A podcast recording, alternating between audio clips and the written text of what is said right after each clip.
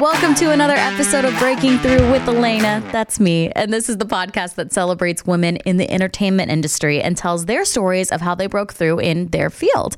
We also like to address the unique challenges women face today in the workplace, of course. Now, before I tell you about this week's guest, I wanted to take a second to just Thank you for all of these sweet messages about the episode with Miranda Lambert last week. I was overwhelmed with the response, and I just so appreciate each and every one of you who listened and really appreciate those of you who took the time to reach out. It meant the world. And yeah, thank you. Now, this week, I invited someone who has been a staple in the Nashville industry for years. She has won two Emmy Awards, a CMA Award, and an ACM Award. She also helped to develop Lady Antebellum and wrote a little Garth Brooks song you may be familiar with, The River. Yeah, and that's just naming a few of her accomplishments. I am so excited for you guys to hear from Victoria Shaw. And she's got something really cool going on with PBS right now that we will definitely get into. So let's get things started. It's Breaking Through with Victoria Shaw.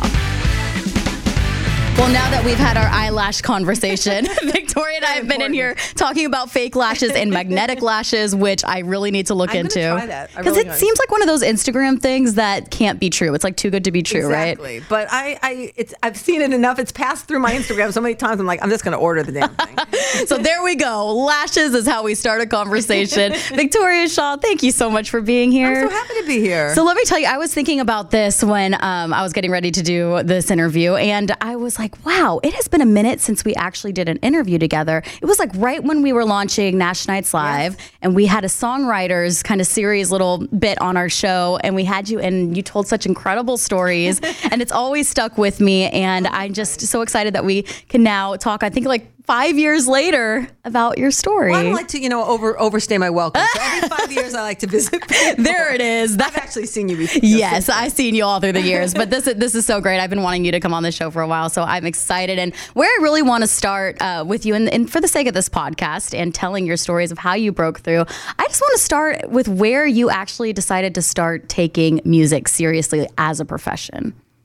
I, I mean, my first thought of my answer was going to be three. I mean, Yeah. I never wanted to do anything else. Mm-hmm. I always thought I would be an entertainer. You know, I think there was a week I wanted to be an astrologer. You know, when I was a kid. But other than that, um, no, I just entertainment, music. I just wanted to be in show business. I knew I was going to. It's the only thing that interested me. Yeah. And I had my first band when I was 12. You know, and worked and did school dances and.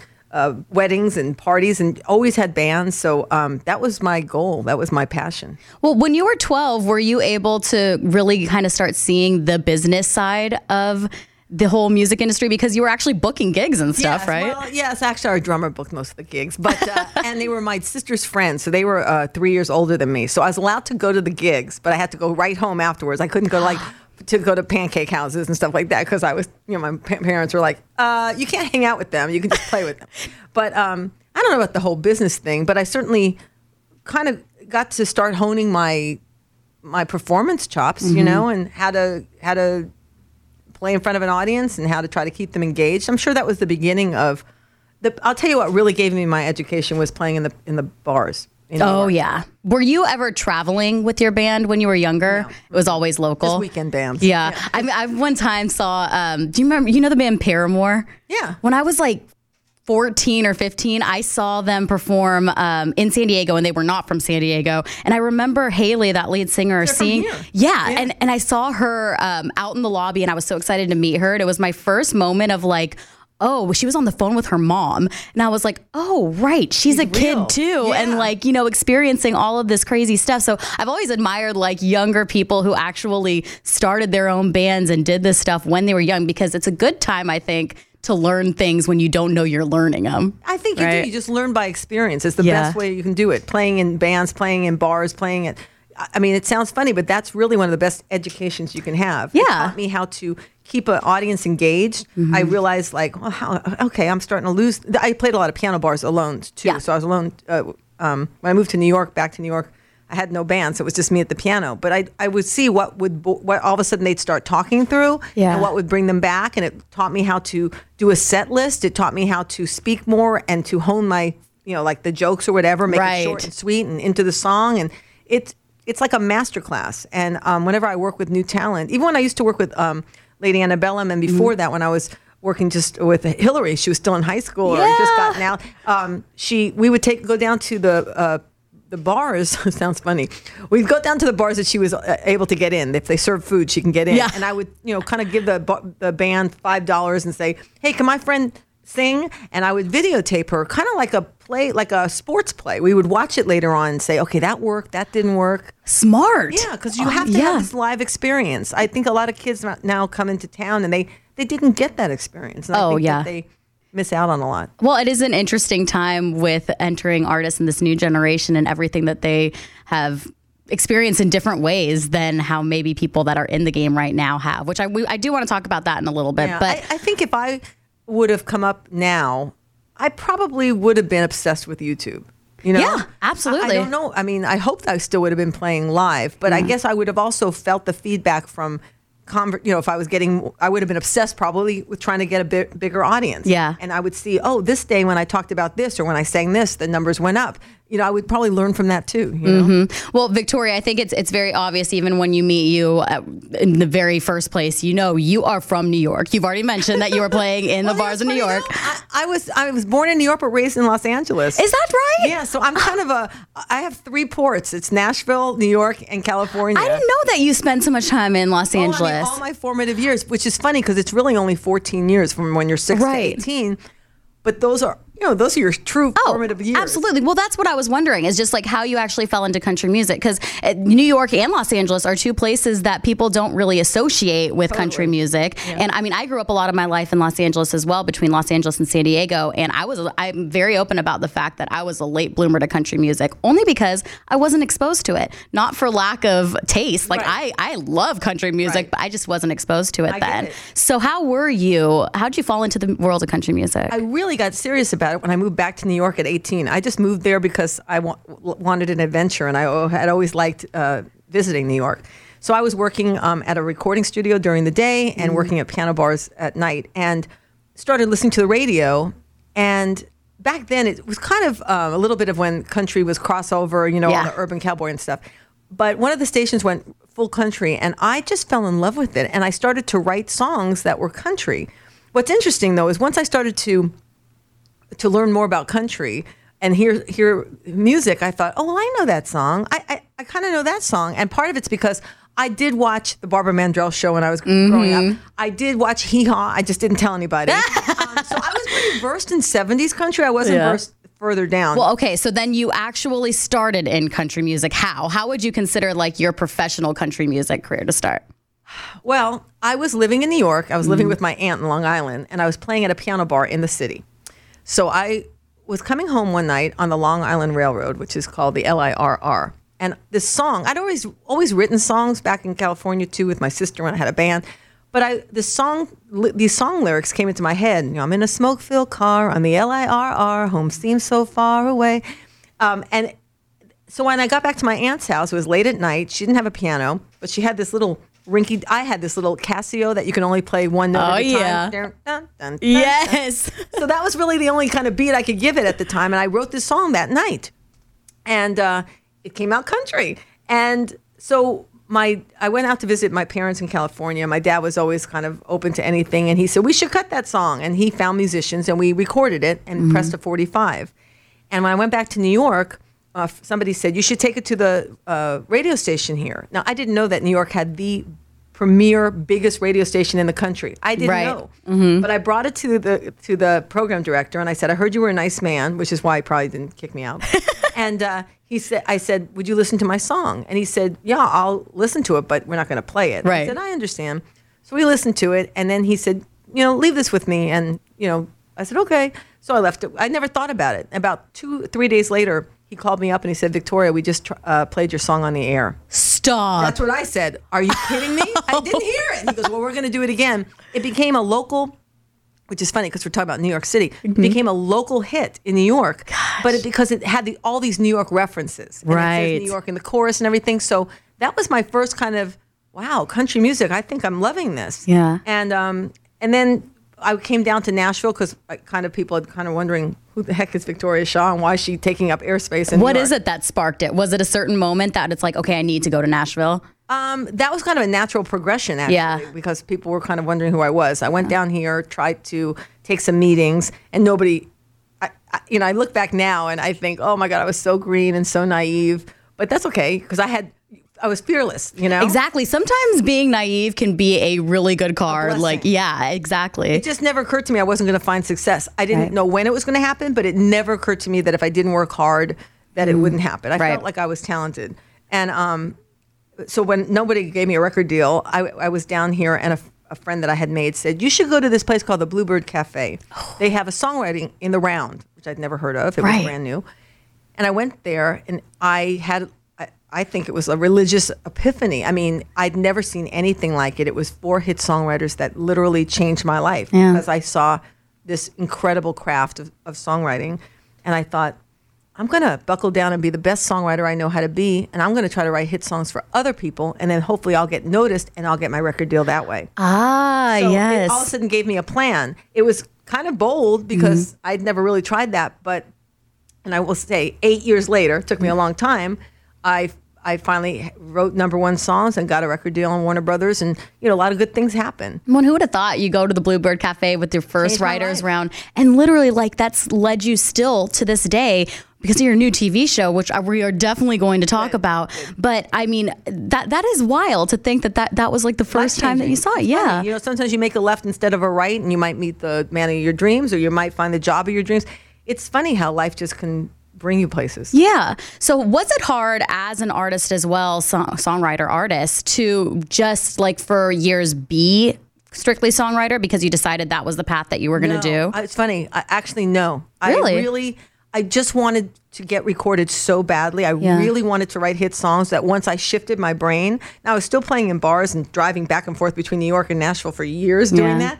But um, Driving. driving. Oh. before cell phones. so, Ouch. Um, but it, it gave you great time to listen and think Yeah. and all that stuff. But no, I just was like, okay, this is what I have to focus on because if I split my attention and still try to, you know, do something else, it's not going to work. So I'm going to be hit songwriter first, and then I'm going to get noticed. So I really just buckled down and try to write hit songs for whoever I could. I think that's advice that holds really strong today because there are so many artists, and I see this all the time right now, that are so all over the place. And it is a confusing time because music is being, you know, consumed in so many different ways that I can see how it's confusing to people to be able to go all these different ways. Do I go YouTube? Do I go stream? Do I do, you know, like, You know what you do when you just do something. Yeah. I think when people const, you know, I get people come up to me a lot, especially after I play, or you know, I'm just trying to, and I don't know how to.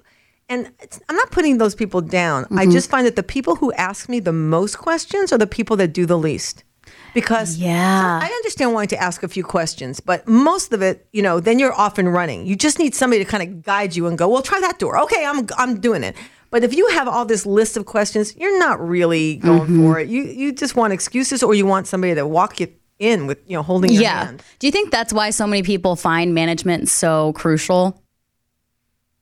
Hmm. I never thought about that. I, mm, I I don't know because management came really late in my thing. I had to make Yeah. everything happen before I even could get management interested. How, how did life change when you got a manager? Uh, not well, honestly. Really? Yeah, it didn't do much for me. I, I, I unfortunately it wasn't a good combo, and uh, after I, we parted ways, Mm-hmm. um, he, you know, it did just didn't enhance my where I wanted to go, and um, so that was kind of a. Unfortunately, sometimes you don't get the best experience. Right. Well, and that's the interesting thing. Like, not there's not a set way for everybody to do things. there's like, not any set way. Yeah. absolutely. But I will say, when you do get a manager or whoever, an agent or a, a publisher, you be a partner. Don't Yeah. just expect to sit back and let them do it. Most of the songs I had recorded, it's because I hustled Mm-hmm. and and really worked to be there or help them pitch it or whatever. I mean, you need to be partners. Exactly. Well, and you know that more than ever right now with your artist Cooper Alan, who I just met a few weeks ago. He was so lovely. I'm so excited for I'm you so guys. excited about him. But Oh how has that experience been kind of diving into that world? You know, that's something I love to do, which is always to encourage and to help develop young talent. I Yeah. did that with Lady Antebellum, which was a pleasure. And obviously, my gut instinct about talent is right. Mm-hmm. So, got to co produce their first album and win a CMA award for I Run to You and all that stuff. So, that's been wonderful. And I, I have, I feel like, um, you know, I have my pulse on lots of great up and coming stars, not just in country funny, you know, but in, in pop too. Um, I work with a wonderful, uh, this duo, uh, Carly and Martina. They're great. But um, Cooper Alan, A L A N. Yes. And you can check out his uh, Instagram, Cooper Alan Music. He is just, I just think he's the next huge thing. We just put out his single six weeks ago on our own little grassroots way. It's al- almost to 500,000 streams. Dang. Um, we're going about to have a video played on CMT. He everywhere he goes, he just makes people love him. You Yeah. know, he's really nice. He's adorable, as you know, but he sounds.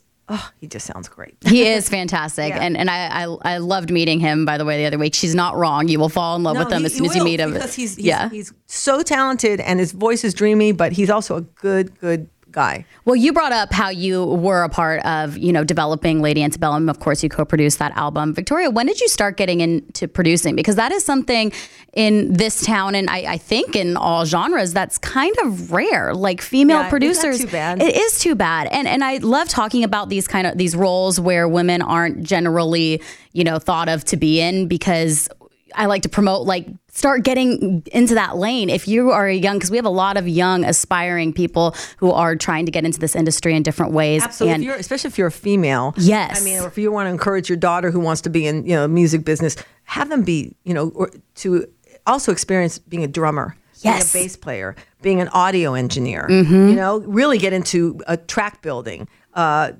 this would really advance them quicker. I mean, we need more women doing all of that. you know, Absolutely. I mean, all of that. because it's not just about what we hear on the radio it's No, everything that happens behind the scenes so much behind the scenes. yeah so how was it diving into the world of producing You know, I've been producing my demos forever. So I, Yeah. I mean, I there there really wasn't as big of a difference as I thought it was going to be, except for the budget's better and the lunches are better. yeah So you know, as a singer, it's good incentive. It's true. as a singer, also, I think I have a little bit um, extra advantage when I'm um, tweaking vocals, you know, and trying to draw Yeah. vocals out of an artist because I you hear it differently I hear it differently, and if they can't do this, I can show them tricks. You know, I can not just say it, but show them. So uh, it was a pretty easy transition. It's something that I focused on when I met Hillary. I knew I wanted to get into production. So it was great that again I got to hit that goal and that CMA award. I'm not sure, but somebody told me that I am the only non-artist female to ever win a CMA award for producing. That's what I was told. oh my god well i would believe it Yeah, well, because it yeah sounds good, so I'm going to say I know.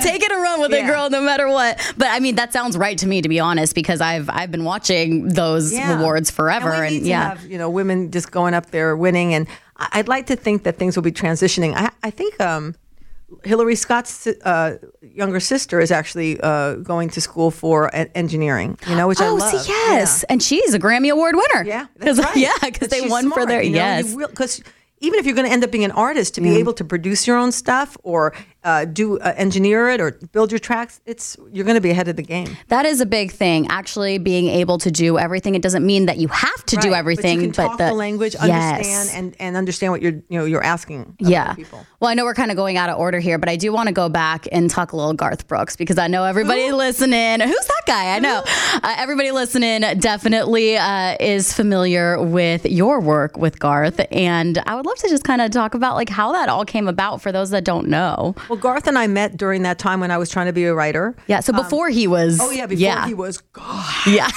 He was just a guy with a funny name. I'd never heard that name I hadn't either. I just thought that was an interesting name. But we met, and he was, you know, just about to get um, his record deal. Um, and he used to come over to my little house in East Nashville and write. And that song, Girl, you were living in East Nashville back then. back when it was not trendy, Yeah. it was like run to the front door, get in there, and close the door. yes. It was not trendy at all, but it was, you know, rent was cheap. exactly.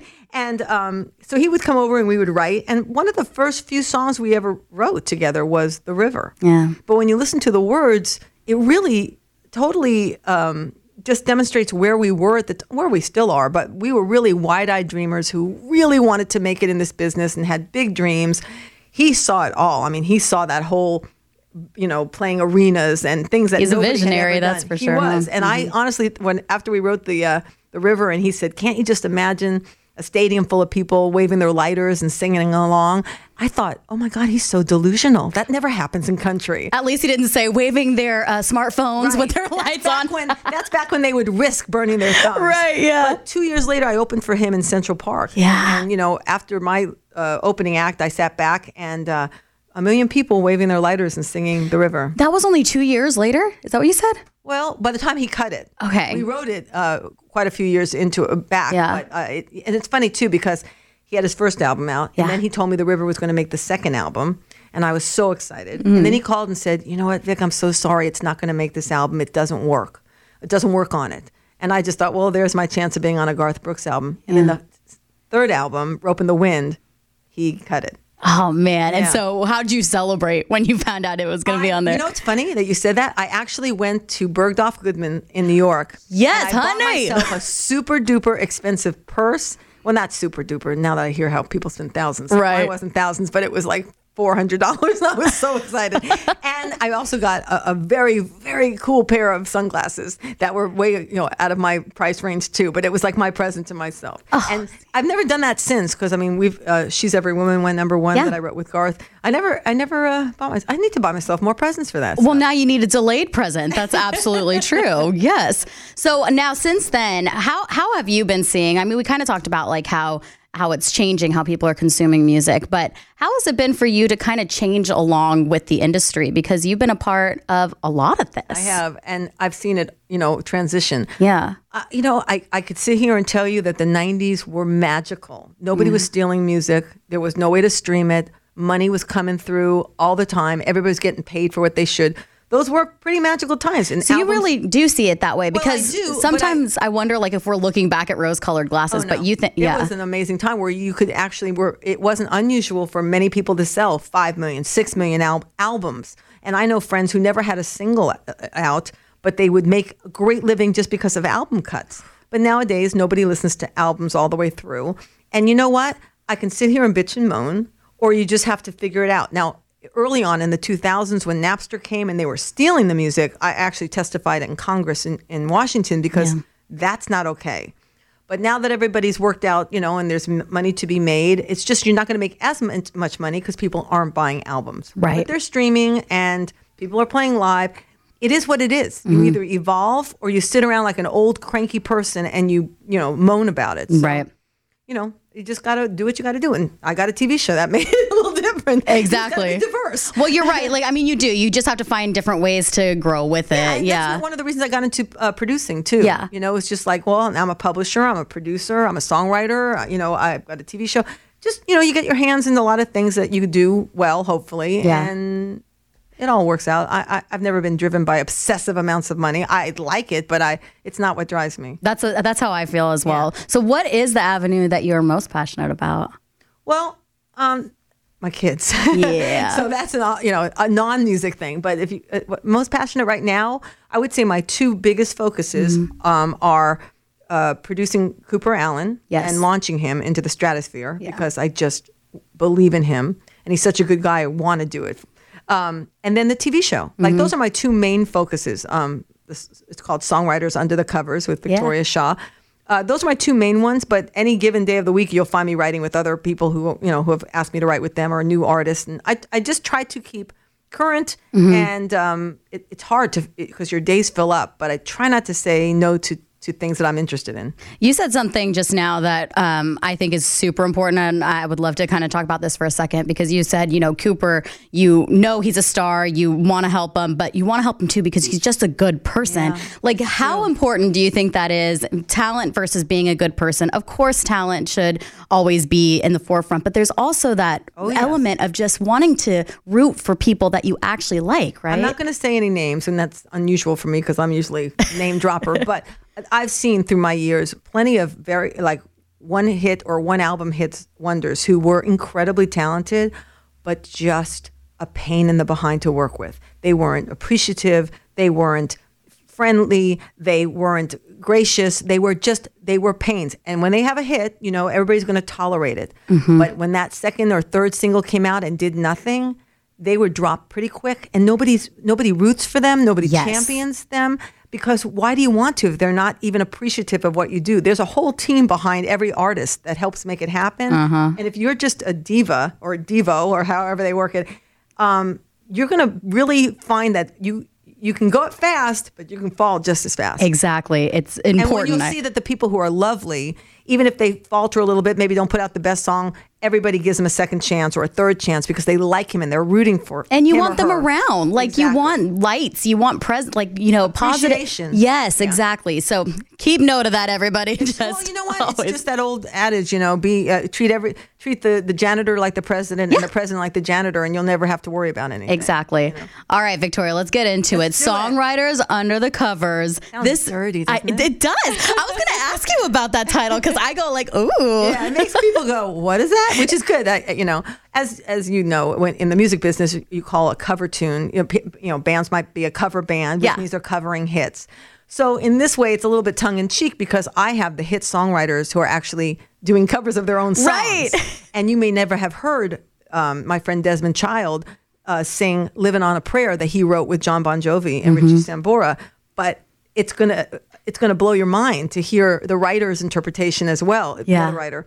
Um, so it's just uh, songwriters under the covers. I've been calling it for years. I've been doing this show all around for for years, Right. And it's particularly at a place called Birdland in New York for the last fifteen years.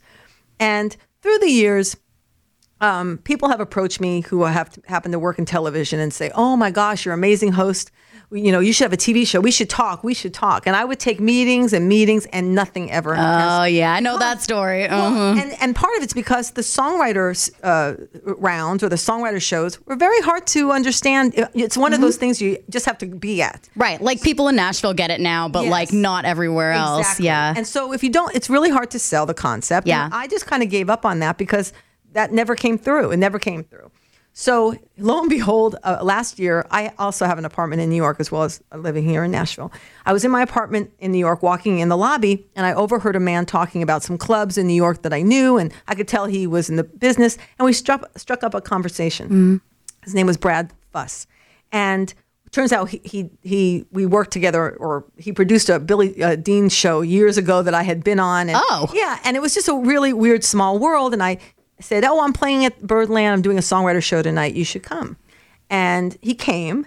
And I think it was Lee Brice was my, and Morgan Evans was my uh, guest. Morgan hadn't had his album out yet. Oh. But it was a fun show, and he loved it. And then that summer, I played again in New York with my friends Gary Burr and Georgia Middle, Middleman, great hit songwriters. And he just loved it. And last fall, he took me to breakfast when I was in New York, and he said, I think you are a great host and that this should be a TV show. And I said to him, Oh, that's really nice, but you'll never sell it. Don't worry about it. Thank you so much. And he looked at me. He goes, What? I go, I'm telling you, you can't sell this concept. That's so nice of you. what should we order? That's cute. That's cute. That's really sweet. Yeah. And he looked at me like just astonished and he goes, But you've never had me pitch the show. And I said, Okay, well, pitch the show, but please don't feel bad when you come back and tell me that you couldn't sell it. Mm-hmm. And 45 days later, he got what they say a green light from Yeah. PBS, All Arts, um, for a series, not even a pilot. They gave me a series. Wow. I know. That's a huge deal. huge. Now, how'd you celebrate that one? Well, first of all, this is funny because um, he called me when I was in Nashville to tell me that we got the green light. Yeah. This all arts, uh, this new all arts TV platform. I kept hearing about this all arts TV platform with PBS, all arts. So afterwards, when he goes, we got the show, I went, oh my God, that's amazing. That's amazing. What exactly did we get? Right. And what's a platform? Yeah. You know, and what do I, Liz, I said to her, what do I tell my mom? Because I'm going to have to explain this to my mom, and I'm not sure what we just got. right. So he explained that a platform is like any app that you might uh, uh, download on your smartphone Mm-hmm. or uh, all the apps you see on Roku and uh, Apple TV, or you can stream it online. Right. That you can see this show there as well as if you're in New York or Nashville right now, it's on PBS Right. and going to roll out in other places. So I was like, okay, that I get. so it, it was amazing. I mean, and if people are listening, uh, just all you, and you really want the easiest way to see the Mm-hmm. show is just download an app called All Arts TV. Oh, perfect. That's it. And then Yeah. I'm on the front page. Which honestly, like that's how a lot of us are watching TV That's- nowadays. Like we we do watch a lot on our phone. Watch all the YouTube series. Yep. We watch like everything on our Oh, phones. So Yeah. All Arts TV app. All Arts TV. It's really easy. and have you already shot the whole first We season? the, well, we shot everything last winter. Funny enough, we shot. Oh. we actually got a green light for six episodes, and we shot them all last winter. They wanted to hold off until um, they wanted to roll me out right after the Ken Burns documentary because of my connection with Nashville. They thought it would be cool to wait. Oh for the yeah, because that's on PBS as well. Yeah. Yes. So that's why we waited all the way to fall. That's smart. But in the interim, during the summer, that Songland comes on TV, right? Right. And I'm thinking, oh, please let this be a hit because if it's a hit, people will be even more open to another songwriter show. Mm-hmm. And and also, it's completely different because those are brand new songs that people haven't Right. heard. So it's it's apples and oranges. But I was so happy that they had a hit, and then it was just a real welcome eh, feeling to have our show come out and people get it and love it, and um, they're hearing iconic songs that take them back to you know to special moments. Um, my friend Kevin Cronin from REO Speedwagon, he's singing "Keep on Loving You" and "I Can't Fight This Feeling," and we have Sara Evans and uh, my friend um, Alicia uh, Erika Ender who wrote uh, "Despacito." Oh yes. Yeah, oh my gosh. Um, Angela Hunte, my friend Angela, who wrote um, Empire State of Mind for Alicia Keys. I mean, these are, I, I've always had very diverse shows, and that's what Yeah. I love. To me, when I book the show, you know, I, book, I ask my guests to be on it. I, I kind of think of it like, um, like I'm having a dinner party, like who would get along with who. Yeah. Mm-hmm. And a lot of times they don't know each other. And when I booked Sara Evans with Kevin Cronin from REO Speedwagon, I thought, oh, that might be really cool. And then it turns out that they did um, a, a Crossroads CMT special together. Oh. And they both were like, I love her. I love him. It Oh, that's really hilarious. Yeah. Well, that is cool because then you can your audience can be diverse, just as diverse as the people on the stage. Yeah, Exactly. and I mean that's the thing too. Like even just like country music people. I mean, I came like I told you earlier from a world more of pop, but then I fell in love with country music. It introduces different music and Totally. genres to and other you know, people. It's funny. People don't even, you know, people who th- say they don't like country music have no idea what country music is. Yeah. You know, first of all, there's there's so many songs right now that cross around, and it's just great songwriting. Brett James is one of my one of Mm-hmm. Yeah. Mm-hmm. my guests. He sings "Jesus Take the Wheel," and then he sings "Miss Independent" that he wrote for Kelly, Kelly Clarkson. Clarkson. I mean, it it, it just go, runs the gamut. So Yeah. it's a really and and what's I love about it, just like the shows I've been doing forever, it's really fun. It's really organic. It's really intimate. There's no rehearsal. No rehearsal. Mm-hmm. oh, that's nice. That's even better. I mean, I don't have a cue card. I just say whatever I want on the top of my. That's one thing. Brad uh, Fuss, my director, when he I, in the first show, I said, "Anything you want to tell me?" He goes, "Just go do your thing," which was scary but really great. He Mm-hmm. didn't want me to get in my head, so he says, "You've been doing it for 15 years." So I just I make up the intros. We just go. And I think people like to see it organic and raw. right, because then you feel like you're actually at the show. You feel like like it's you're actually in my living room. Right, exactly. Well, I think it's kind of funny that you um, you brought up Songland, and this is blowing my mind a little bit right now because I was talking with one of my best friends who's not a huge country music fan. So, like, whenever I tell her about who's coming in, you know, I always have "Who?" to, yeah, I have to put it into context. And I was telling her how excited I was that you were coming in, and she loves Garth Brooks, and she knew the river, so like, you know, she was like, oh, that's great. And I was, she was like, so is she doing like something really like new or something? And I was like, yeah, she's got this show, Songwriters on the Covers, and she's like, oh, what's that? I'm like, well, it's like a writers round. She's like, oh. And then I was like, kind of like Songland, Yes. but without. And she was like, oh my God, I love Songland. And then she was like totally in and now wants to watch it. I'm so happy that that show came out first. I mean, some people were like, "You worried?" I'm like, "Worried." No, just it worried that, does. you know, I just want it to be a success. but it blows my mind because I didn't even think of that's that's exactly why I use that comparison because now people understand it. Yeah. They can kind of understand like that great. there's this whole world behind the artists. and and I think people really find that fascinating. I've always found it fascinating. oh, absolutely. And with me, uh, with with my show, and, and Songland too, I think they do it. But um, my show, um, I'll call it again, under the songwriters under the covers. hey. I think what for me is when I ask my friends to be on it, Mm-hmm. they have to be more than just a hit songwriter. They have to be entertaining. Yes. Because I don't care how many hits you've written, if you can't speak to an audience and make them, you know, smile or make them think or be entertaining, I- I'm not interested because not only will they be bored, I'll be bored. exactly. up there. And then you have to carry so much more. Yeah, I, I only, I really, if you watch it, not only will you go, oh my God, I didn't know he wrote that song, she wrote that song, you'll laugh. It's Yeah. really fun. Yeah. Do you have any guests that you haven't had on yet that you're really hoping to make happen? Oh, so many. I Yeah. mean, uh, oh, are you sorry? I want to just go back and say I, I filmed six episodes last. Oh, fall, yeah. Mhm. last Chris, last Chris, uh, winter, but.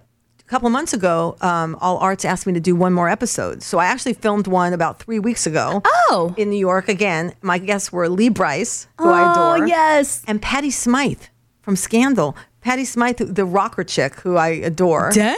Yeah, and then my friend Constantine Maroulis from American Idol, and also he's a Broadway Tony nominated actor.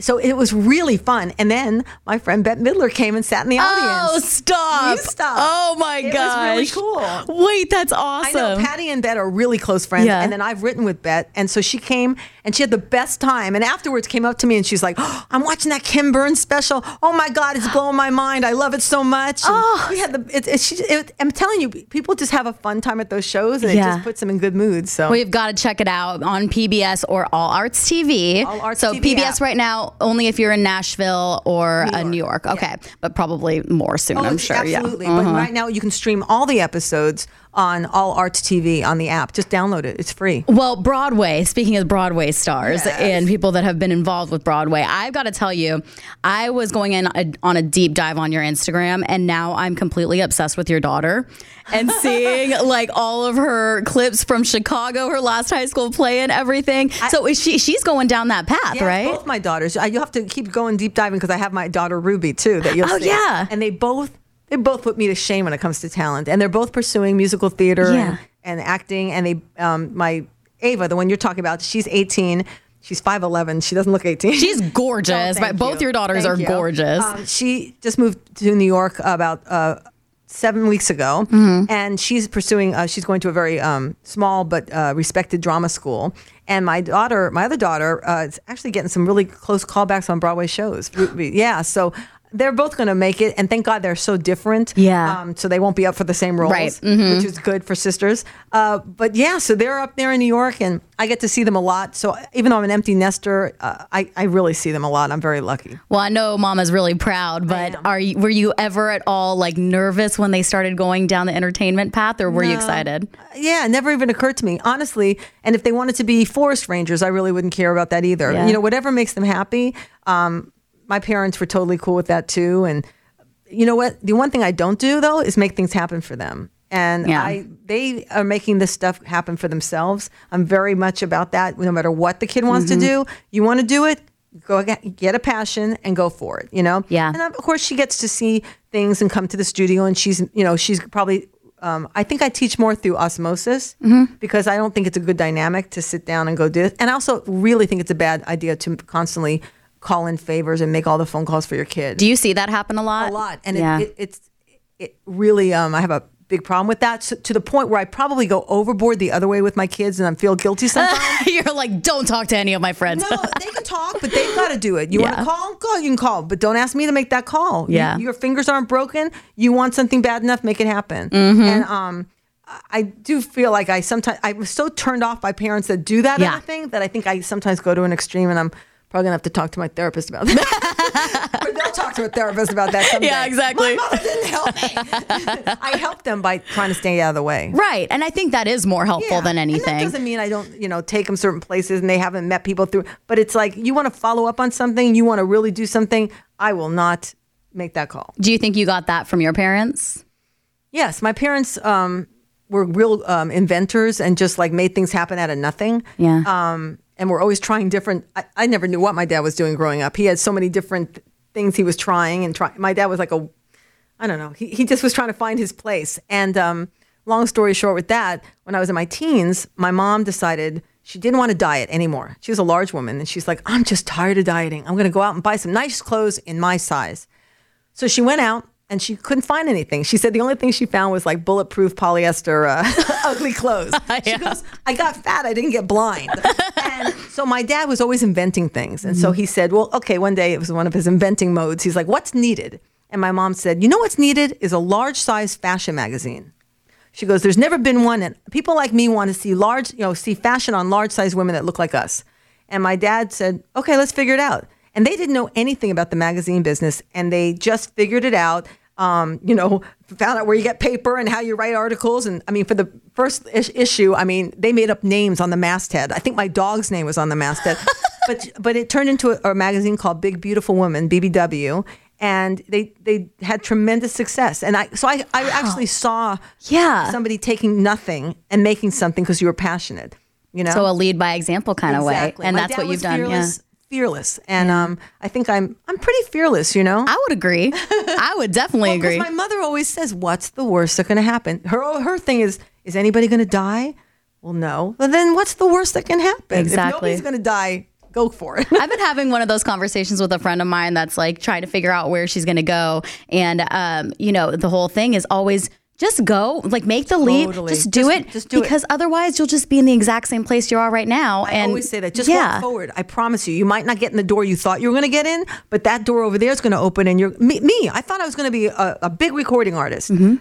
The songwriting came like secondary, and I just I'm so grateful. I'm so I love it. I don't have to be on the road. I didn't have to miss out on my kids anything. I got to write. You just like Nike says, just do it. Yeah, exactly. That is a big point that I've started to realize as I've grown up because you know we really do put so much on like being famous and you know playing the stadiums and doing which it's great and it's great for some people but you know human beings a lot of times aren't really made for that kind of life. I mean it's a hard life but man you can still go down so many different avenues in music awesome. and not be have to like miss out on It's life. awesome. I can, yeah. I, there's no b- uh, borders on a songwriter, so I have had p- hits in pop music and Yeah. Latin music and and nobody's like saying to you, "What are you trying to do? Be a pop star?" like, we yeah, can't figure you out. What are you? Yes, exactly. I'm just a songwriter, so it's a lot of freedom, and um, I, I I truly love it. I have to tell you, when I was first working with um, Hillary Scott, when she was you know a solo artist, and we would go take these meetings, or we would she would kind of get discouraged.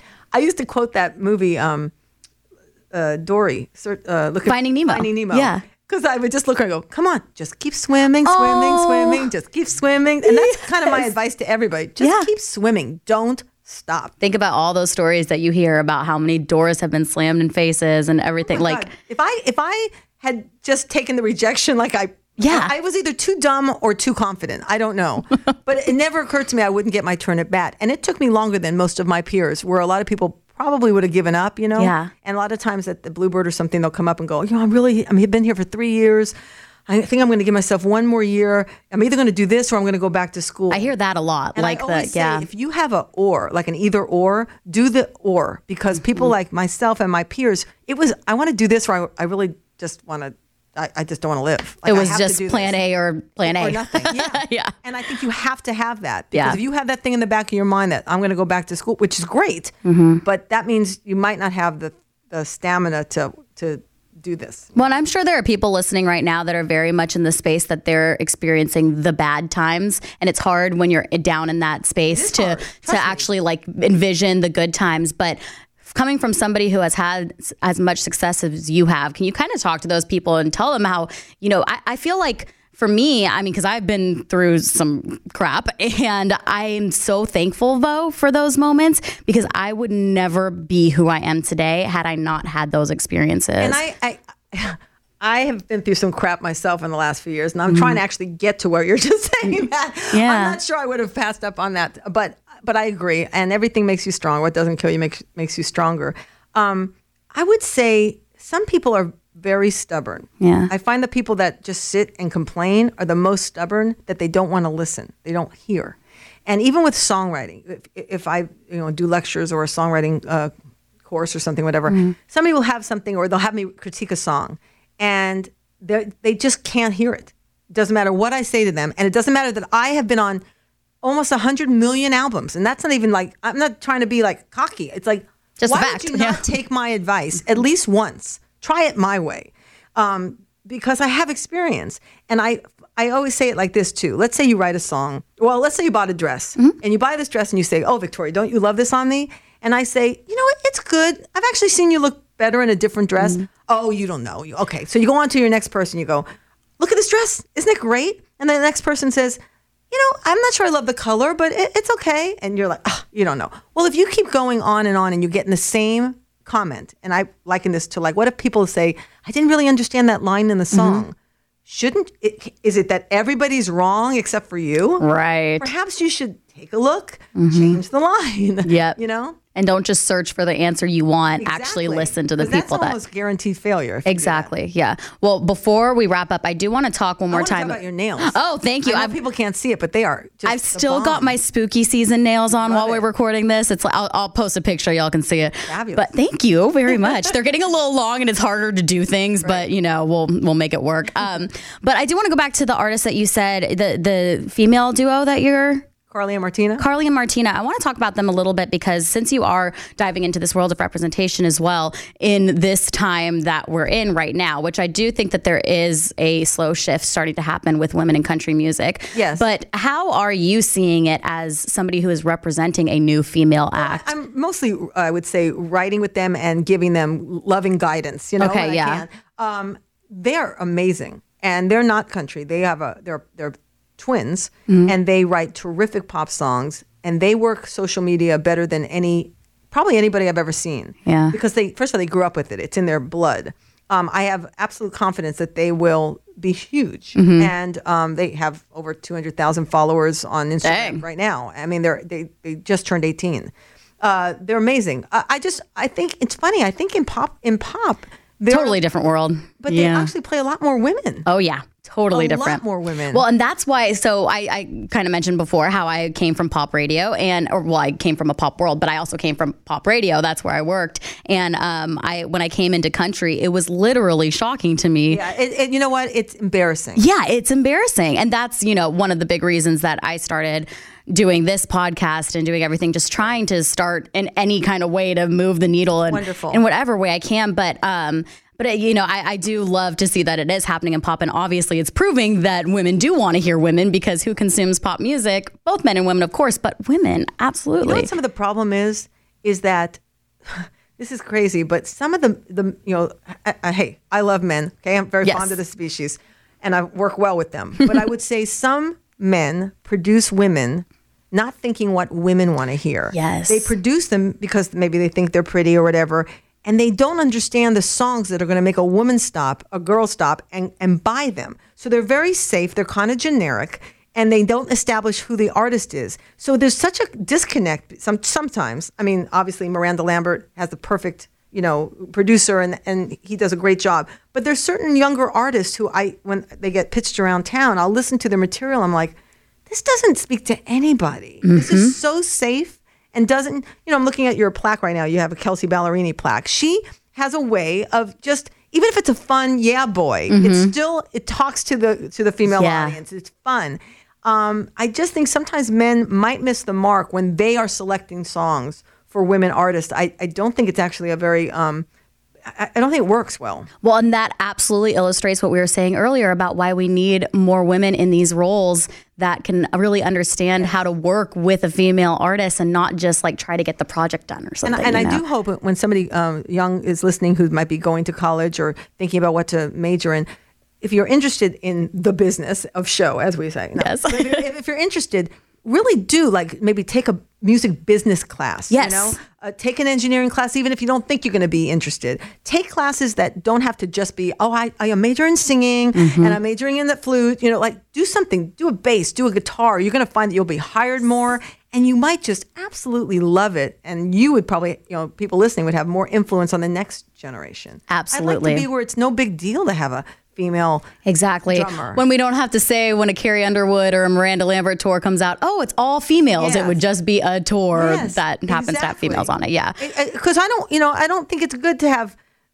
We're not trying to, you know, this whole. I think sometimes, you know, this everything has to move uh, far over before it comes back to the middle. Absolutely, and yeah. Mm-hmm. we are going to a little extreme on lots of things, which is okay because that's how you. That's how to say what you said, move the needle. Mm-hmm. But in the in in a perfect world, it's just what are you? I'm a musician. Exactly. You know, yeah. I'm neither male nor female at this moment. I'm just a musician. Just Mm-hmm. hire me. Exactly. That is the ultimate goal for sure. Well, Victoria, thank you so, so much for being here. I've had a ball. Thank I have as well. Again, the show is called Songwriters Under the Covers, and uh, All Arts TV app Right. is the easiest way to find Yes. it. Uh, make sure to check it out because obviously you can see she's an amazing host and everything. So And follow me on Instagram, And too. follow her on Instagram. I'll have her uh, her handle down in the show notes, so make sure to check that out. But um, please come back again because this was love to. great. Thank you so much. Thank you.